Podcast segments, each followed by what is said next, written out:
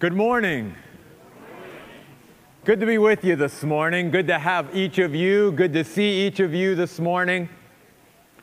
Before we get into the message this morning, I'd like to just take a moment to just set up next week. As many of you know, next week, August 25th, begins a 14 week study on the heart of worship. We're going to be looking at different Psalms throughout those 14 weeks. And I've been asking you as the church to be praying over this series. I've said that one of the ways that we get more out of something that God is ready to do is not only by praying for it and praying over it, but also by preparing for it. And one of those options for preparation uh, is uh, to read these Psalms and to maybe study them a little bit even before you come in on Sunday. So I have my books back there, but especially the Psalms book at the info table.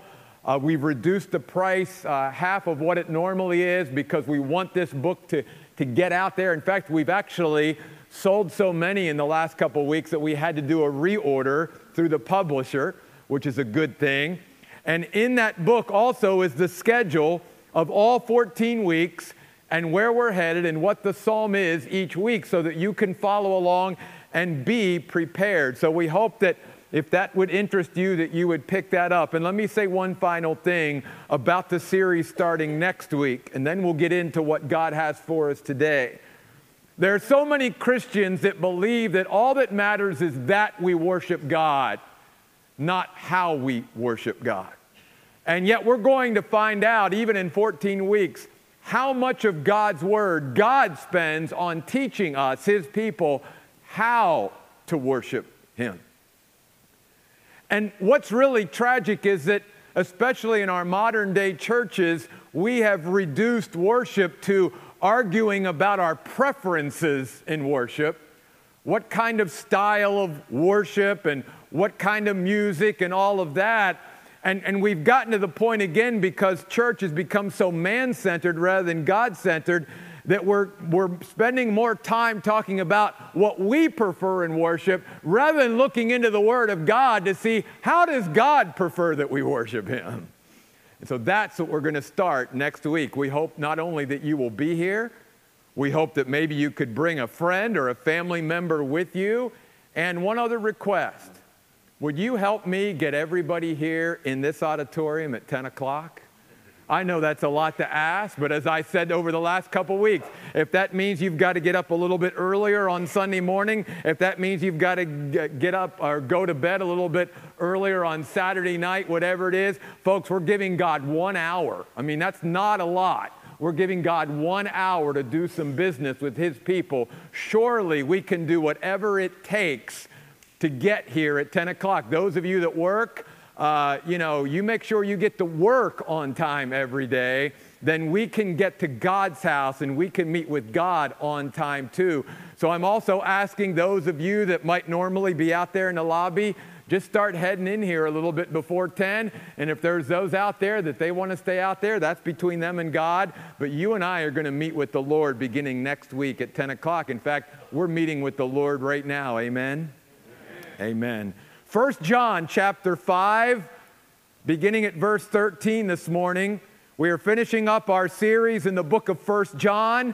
John is all about teaching us about the priority and, and the uh, essential nature uh, of fellowship in our life as a Christian, that God in His will, did not just design us as His children to be in relationship with Him, but to be in fellowship with Him, to stay close to Him, to be in intimate contact with Him at all times because there's so much about the Christian life that only can be learned, that we can only grow into out of fellowship and not out of relationship. And throughout this series, John has been giving us evidences of fellowship and results of fellowship. And now John ends this very powerful message in this way. He wants to remind us that when you and I walk in fellowship with God, and we don't just have a relationship with God, we literally can move to a place in our life of absolute confidence. Not confident in ourselves, but confident in the life that we have and all that we have in Jesus Christ, our Savior. And that we can actually move into a season of life where we can get to a beyond the shadow of a doubt type of a life. Because you see, up to this point, and we'll talk about what that means. Up to this point, John has used the word know, K N O W, or knowledge a lot. In fact, maybe more than any other New Testament writer. But he's primarily used a word that speaks about experiential knowledge. Knowledge, again, that can only be gained by experience. Knowledge that opens up our eyes to something that without actually being there and experiencing it for yourself, you, you just couldn't get the same kind of impact. For instance, when we travel, we can read about a place in a book. We can even uh, listen to someone who's been there tell us about it. And, and that gives us a certain level of knowledge, but there's nothing like going there and, and seeing it with our own eyes. And in a sense, feeling it under, under our feet and, and feeling it with our hands and stuff. We get a whole different perspective by actually experiencing it ourselves. And so John's been using this concept throughout his letter of First John to explain what fellowship really is. But when you come to this last part of First John, he changes. And he uses the word know here six times in this latter part of his letter, but now it's not the same word that he's been using up to this point. Now it's a know that is beyond the shadow of a doubt knowledge. Think about that. John says you and I, as Christians, can get to a place where there's certain things that you and I know beyond a shadow of a doubt. Do you have any of that knowledge today? I hope so. And here's the thing what's so great about this is we live in a world today that most people, even Christians, could say, There's nothing I know for sure. There, there's nothing I know that's certain. There, there's nothing that I feel comfortable in saying that, yes, I know that beyond a shadow of a doubt. Doubt has left the building, if you will, and there's no room for doubt anymore. Folks, that's where God wants to move us all to. Amen. And God wants us also in this moment today with Him to begin to lay aside that self doubt that we have of ourselves, to lay aside that self deprecation that we go through at times as human beings, and especially as God's children. He wants us to lay aside th- this uh, tendency to want to live to please people and to please everybody around me and make them happy. He wants us to lay aside us living for the applause and the approval of human beings and simply get to the place where we live for the audience of one alone, and that's Him. Amen. Beyond a shadow of a doubt. So let's share these verses with you this morning. I'm going to first go to verses 13, 14, and 15, and then we're going to go to 18, 19, and 20. John says in verse 13 of 1 John 5, I have written these things to you who believe in the name of the Son of God, so that you may know beyond the shadow of a doubt that you have eternal life. Verse 14, and this is the confidence that we have before Him, that whenever we ask anything according to His will, He hears us. Verse 15, and if we know beyond the shadow of a doubt that He hears us in regard to whatever we ask, then we know beyond a shadow of a doubt that we have the request that we have asked from Him. Verse 18, we know beyond a shadow of a doubt that everyone who's been fathered by God does not sin. But God protects the one He has fathered and the evil one cannot touch him. Verse 19. We know beyond a shadow of a doubt that we are from God, and the whole world lies in the power of the evil one. Verse 20. And we know beyond a shadow of a doubt that the Son of God has come and given us insight to know Him the one time in this last part. That's the word experiential knowledge to know him by experience. And we are in him in his Son, Jesus Christ. This is the true God and eternal life. Folks, over and over again in this passage, John is saying we can get to a place not through just a relationship with God, but through fellowship with God, where there's certain things that we know beyond a shadow of a doubt. And notice he even begins in verse 13 by addressing Christians who know they have eternal life. I mean, hopefully that's something when you and I got saved, when we accepted Jesus Christ as our Savior, it was explained to us, now you have eternal life. But notice what John is saying. He's saying, even for those of you that believe, I'm writing to you knowing that you already believe, but he's saying, I want you to know beyond a shadow of a doubt what you have. Because so many Christians, if we don't grow, if we don't mature in our walk with God, if we simply stay at a relational level and never get to fellowship, then we really don't know beyond a shadow of a doubt the eternal life that God wants us to have and wants us to experience. Before we move on into these verses this morning, let me ask you a question. How many of you in your life, I'm not even talking about your Christian life, but certainly that is a big part of it. How many in your, in your life ever question yourself, do I have? Or no, I'll say it this way can I be enough? Can I be enough? Or maybe this question do I have enough? Do I have what it takes? Or maybe this question Will I know enough? You see, I think if we're honest, all of us struggle with that. I've struggled with that much of my life until God got me to a place where I landed where John is here in 1 John 5, where I began to know things through my spiritual growth and through my fellowship with the Lord beyond a shadow of a doubt. And I got to a place that John wants us all to get to where I realized, yeah, I can be enough. And I am enough. I, I, I can have enough, and I do have enough, and I do know enough. Have you gotten there? Or is there still a life filled with a lot of self doubt, a lot of fear, a lot of, I don't think I measure up, I don't think I've got what it takes, a lot of self deprecation.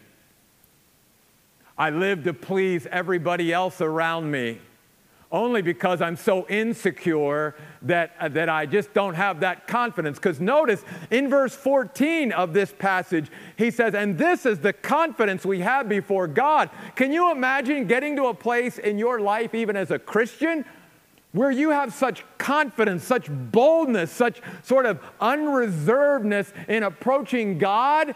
That if that be the case, if you and I have that kind of confidence before God, then we should have that kind of confidence, if you will, before anybody else. And if we can have that kind of confidence to be able to approach God, then we should have that kind of confidence in the rest of our life, no matter what we're doing, you see. Amen. That's what God wants us to get to. Well, how does that come? Well, it comes first of all by knowing that we can be enough we can be enough because we are enough in Him.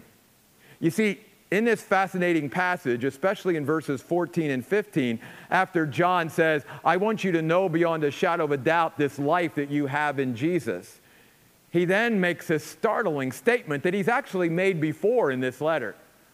He says, Do you know what kind of confidence we can have that whenever, no qualifications, whenever we ask anything, no qualifications, according to his will. There's the qualification that he hears us in our prayers.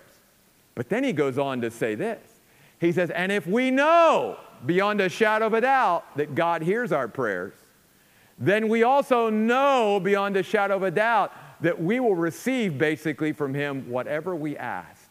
Amen. Whoa! Did you catch what John's saying? He's saying, Do you realize that through fellowship with God, you and I can get to a place in our Christian life where it's not guesswork in going to God in prayer and wondering as I pray what His will is about something. In fact, let me even go back even further. Did you notice here that this, this, passage is teaching us something really important about prayer that, that many Christians miss? And that is that the, the act of prayer is not about me as a human being trying to get God to bend His will to me, but it's just the opposite. As I spend time in the presence of God, that prayer is primarily getting my heart aligned with God's heart so that my will is actually His will.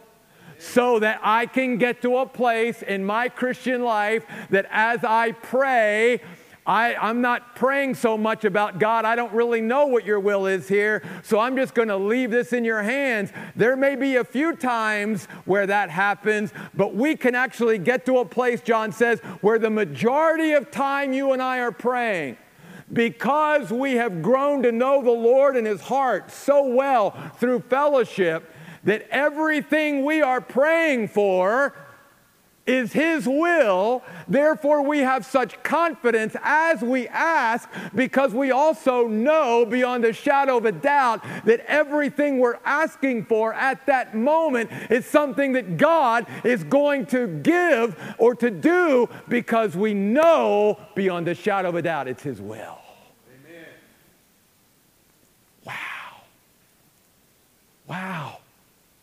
And folks, I, I'm just going to say this again as John has taught us that, that kind of confidence in prayer, that kind of ability to be able to discern God's will so clearly as we pray about things throughout our Christian life only comes through my daily walk with God. It's not an easy, you know, easy button thing. It's not a quick fix thing like our society wants us to buy into. It's not, you know, a couple big experiences in my Christian life and I'm going to get there. No, it's every day, consistently, faithfully walking with Almighty God. And as I walk with Him every day and spend time in His presence, worshiping Him and praising Him and thanking Him and talking to Him and letting Him talk to me, we get to a place that John's talking about here where I have such confidence as I approach God because I know absolutely beyond a shadow of a doubt that what I'm asking Him for is His will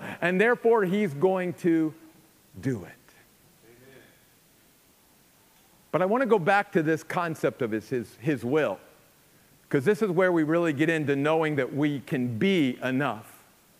Because so many people today, even Christians, and this, I should say, Christians, we focus on every trying to be what everybody else wants us to be or even what we think we should be instead of focusing on just waking up every day and just doing God's will, knowing no matter what His will is for me and for that day and that season of my life and whatever, that that's enough.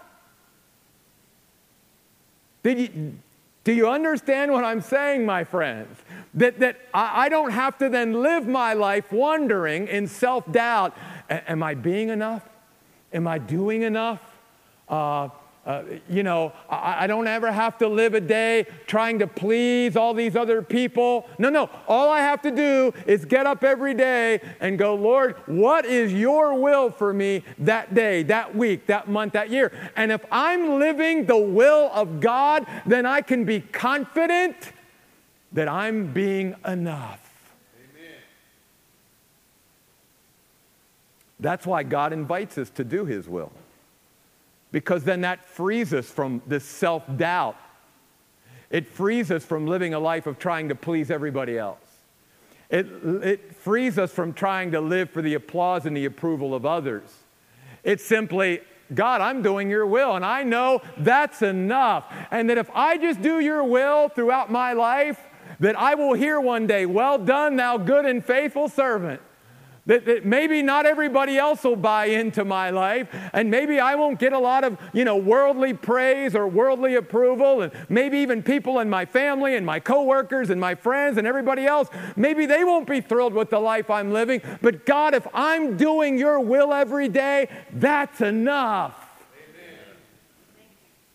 In fact, there could be nothing greater or more than God's will for my life. When Jesus was here, when he came as a human being to this earth, do you know what he kept telling his disciples over and over again? I'm just here to do the will of my Father.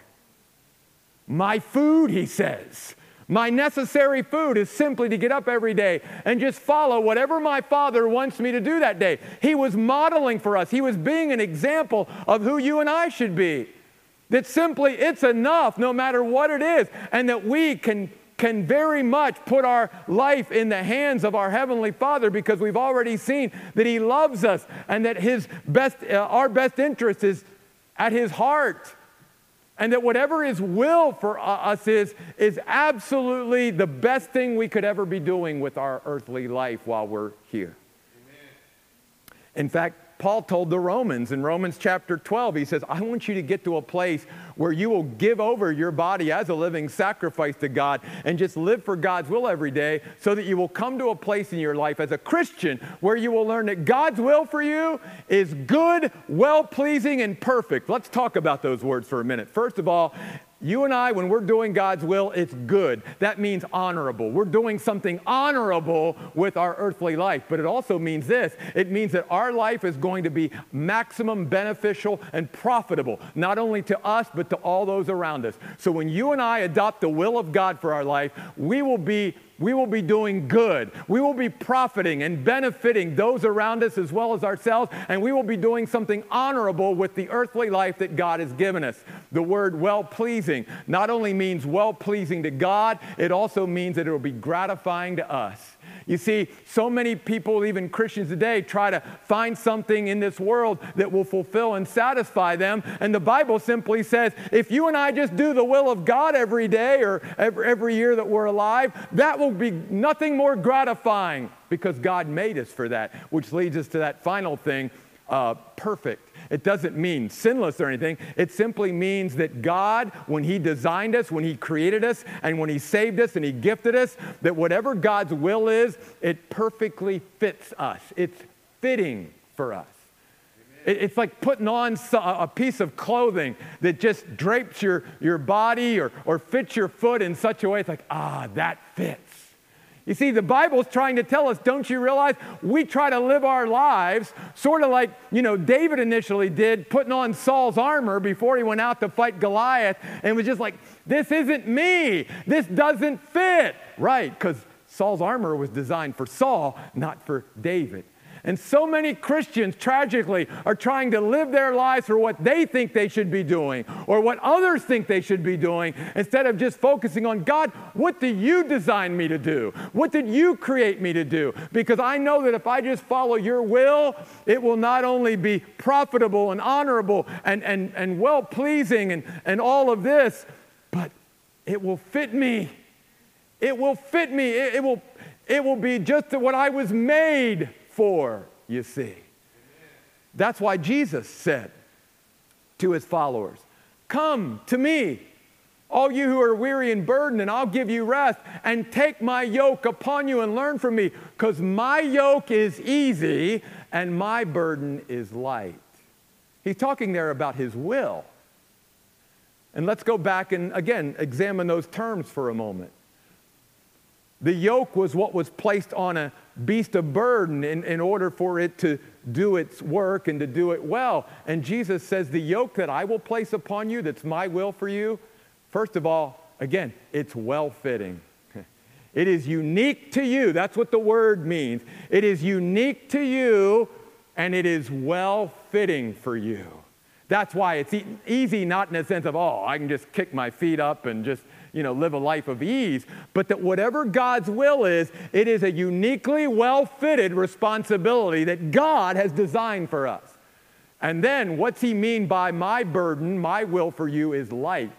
It means that whatever God has designed for us, it's His will for us every year, every month that we're alive, every week, every day. It is something that can be very well managed not something that's going to be too difficult to take care of and too difficult to manage. That's God's will for us. Then why is it that so many Christians feel like the life that they are living is so much more than what they can manage. Could it be that maybe we're taking on more than what God in His will wants us to take on?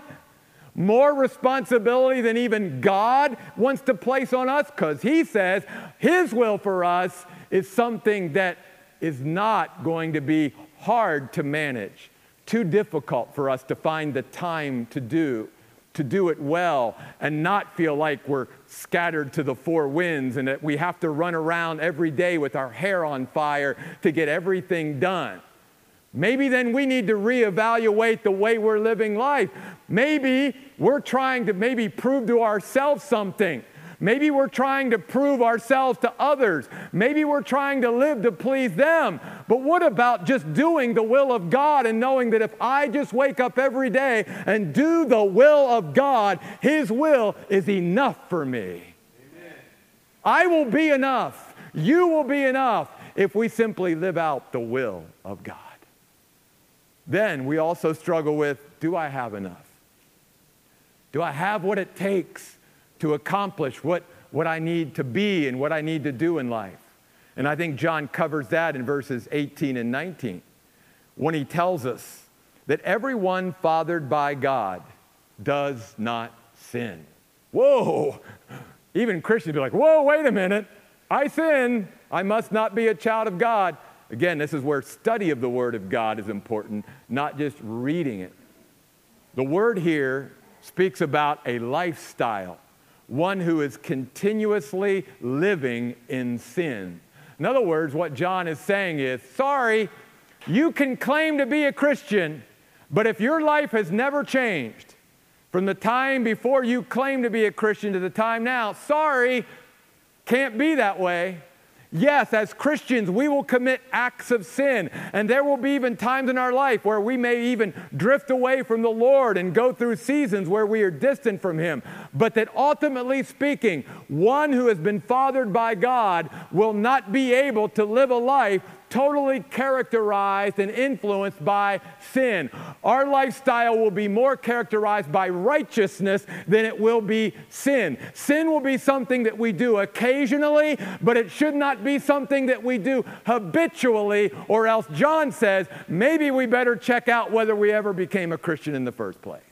Why? Because John says a true Christian has a power now.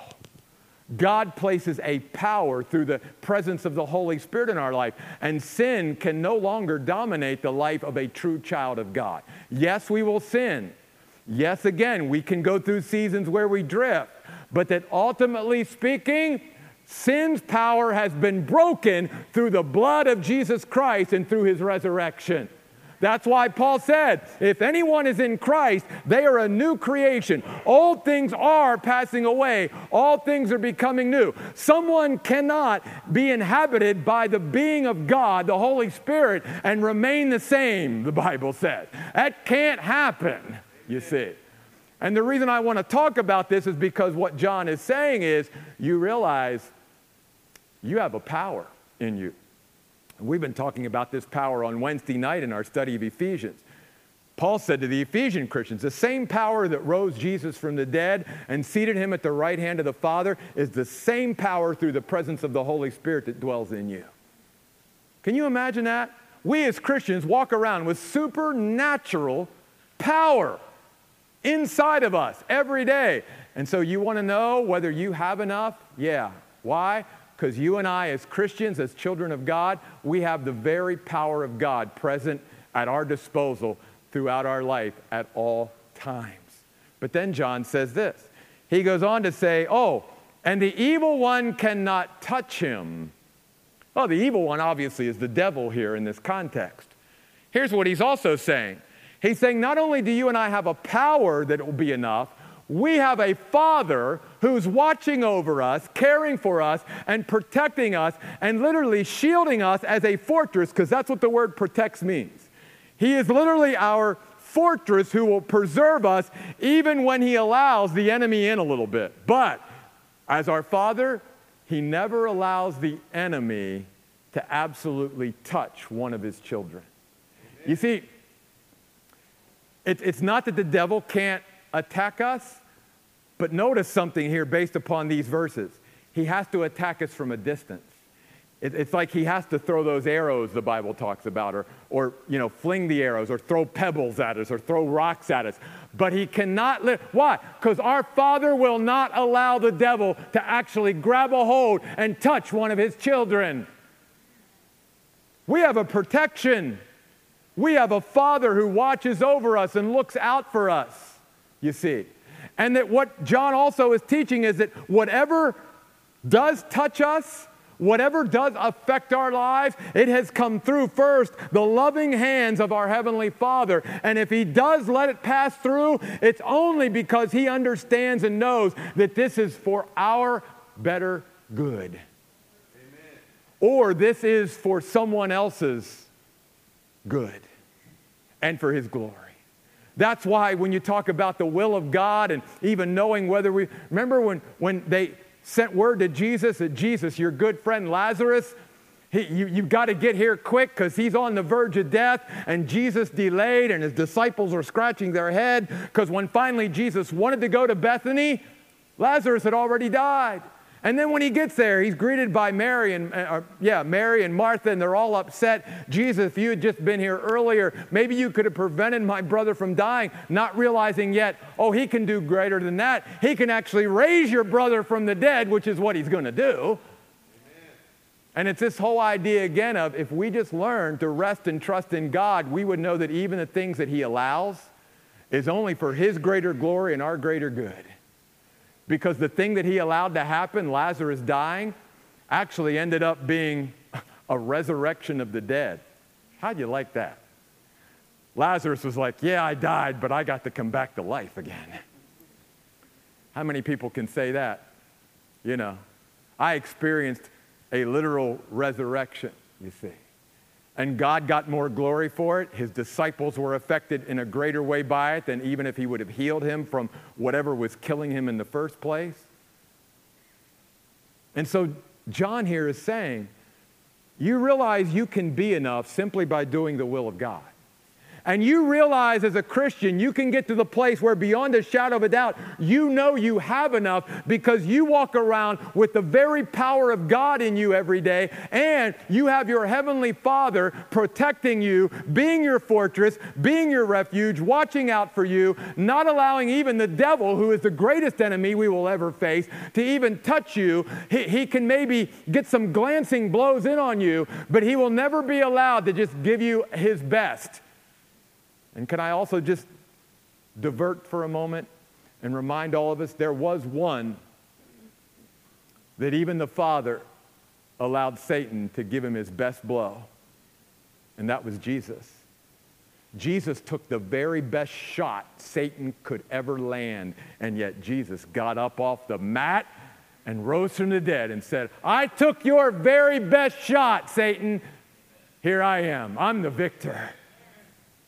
And Jesus wants to show his children, you've got that same power. That's why the Bible tells us we, even as mere human beings, because of the power and protection of the Father and the power of God inside, we can resist the devil. And the Bible says he'll flee from us. The Bible says we can resist him firm in our faith because we have that power and we have that protection. And yes, every day we have enough simply by relying on who we are in Jesus Christ and on the resources that God has given us when we became a Christian in the first place. And then, do we know enough? Oh, especially in our society today where it's all about knowledge. Notice what John says in verse 18. And we know beyond a shadow of a doubt that the Son of God has come to give us insight. The word literally is a mind. I love that. Do you see what the Bible's teaching? Not only when we become a Christian does God give us a heart to love Him, God gives us a mind to be able to comprehend and understand Him. Because without God doing that in our lives, we couldn't really know God and understand Him and, and grasp Him. God gives us the ability through the Son of God to know Him. Isn't that great? And then it goes on to say, to know Him who's true and then he says, and we are in him who is true. in his Son, Jesus Christ. Jesus is the true God and eternal life. You see, here's what John is saying. You ever struggled with thinking, I don't know enough? I don't know enough. John is saying, Do you have Jesus Christ? Yeah. Do you know that Jesus said, I'm the way, the truth, and the life? Yeah.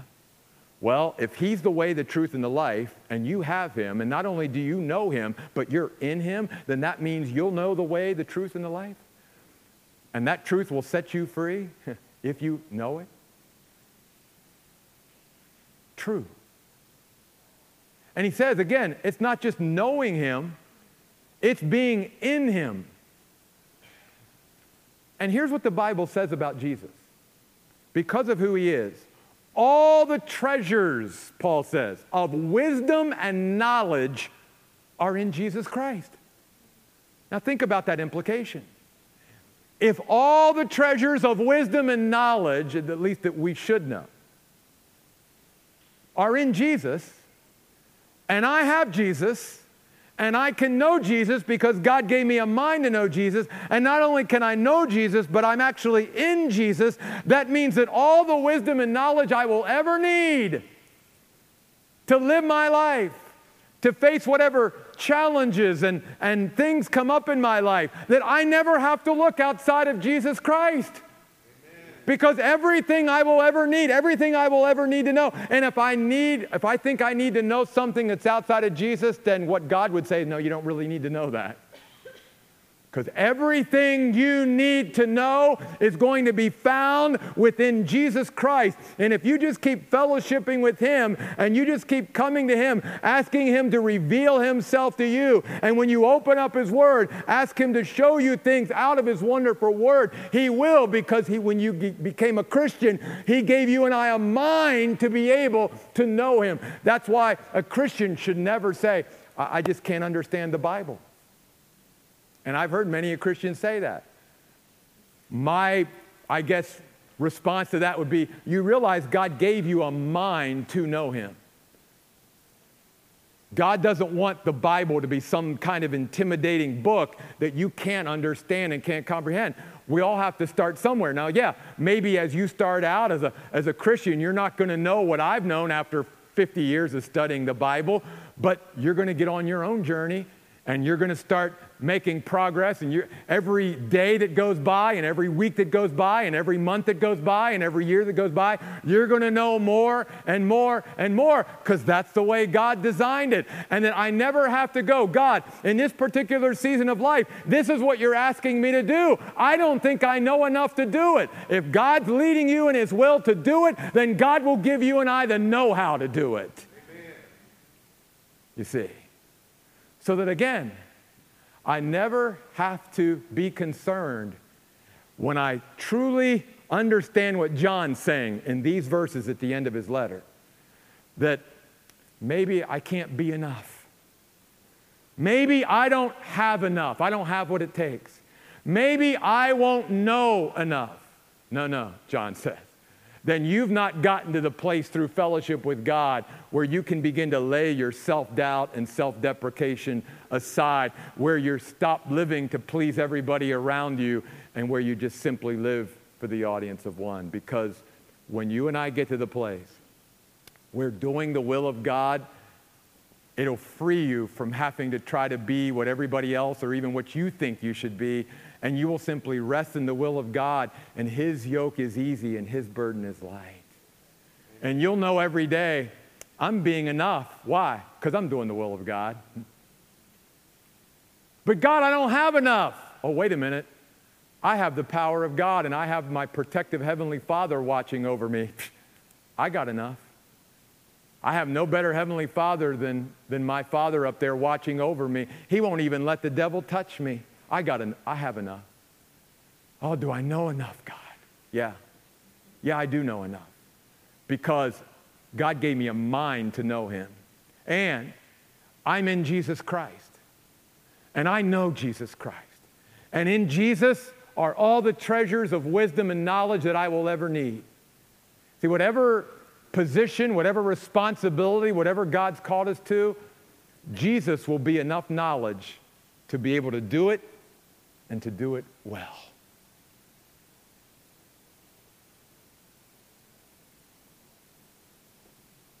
I want you to know that for years, as a pastor, I struggled with this. So I know about what I'm talking about this morning.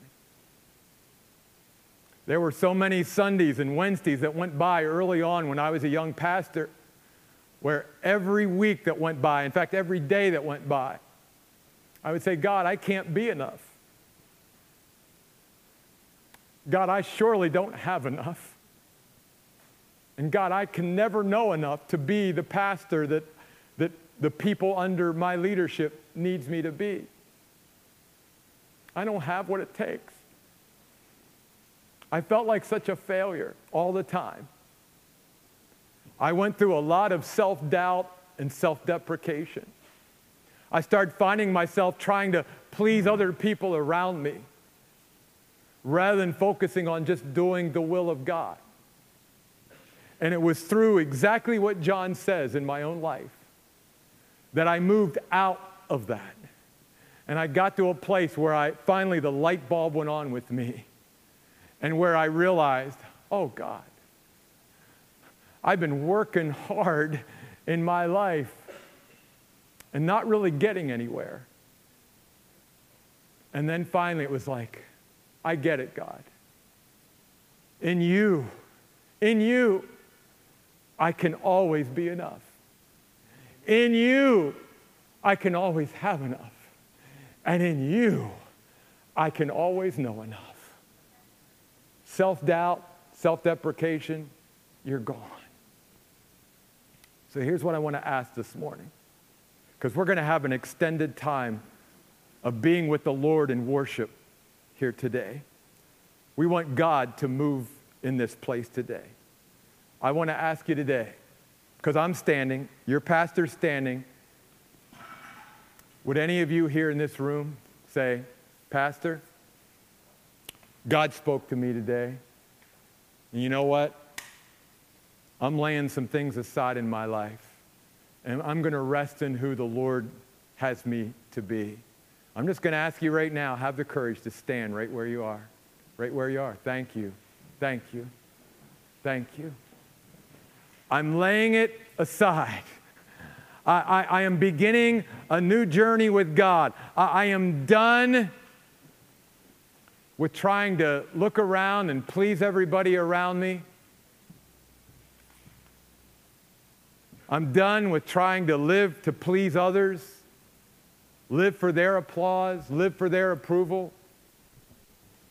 I'm tired of living with all this self doubt within me that I don't have enough, I can't know enough, I can't be enough. I'm laying that self deprecation aside. And God, I'm going to embrace you today and who you made me to be. And I'm going to rest in that today. Could I invite the rest of you to stand and let's pray? God, would you heal hearts here today? Would you strengthen hearts here today? Would you help us beyond a shadow of a doubt here today to see us through your eyes, to see us through who you created us to be, who you saved us to be, who you gifted us to be. And to know, God, that we can leave here in victory today, even though maybe yesterday or this past week or this past month or this past year we've been in defeat.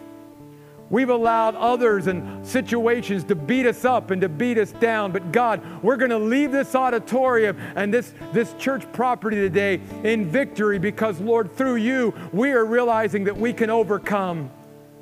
That you are more than enough for us, God. And that if we simply be who you made us to be and do your will every day and realize that we have enough in you and that we know enough in you, God, that whatever life brings to us, we will be enough in you.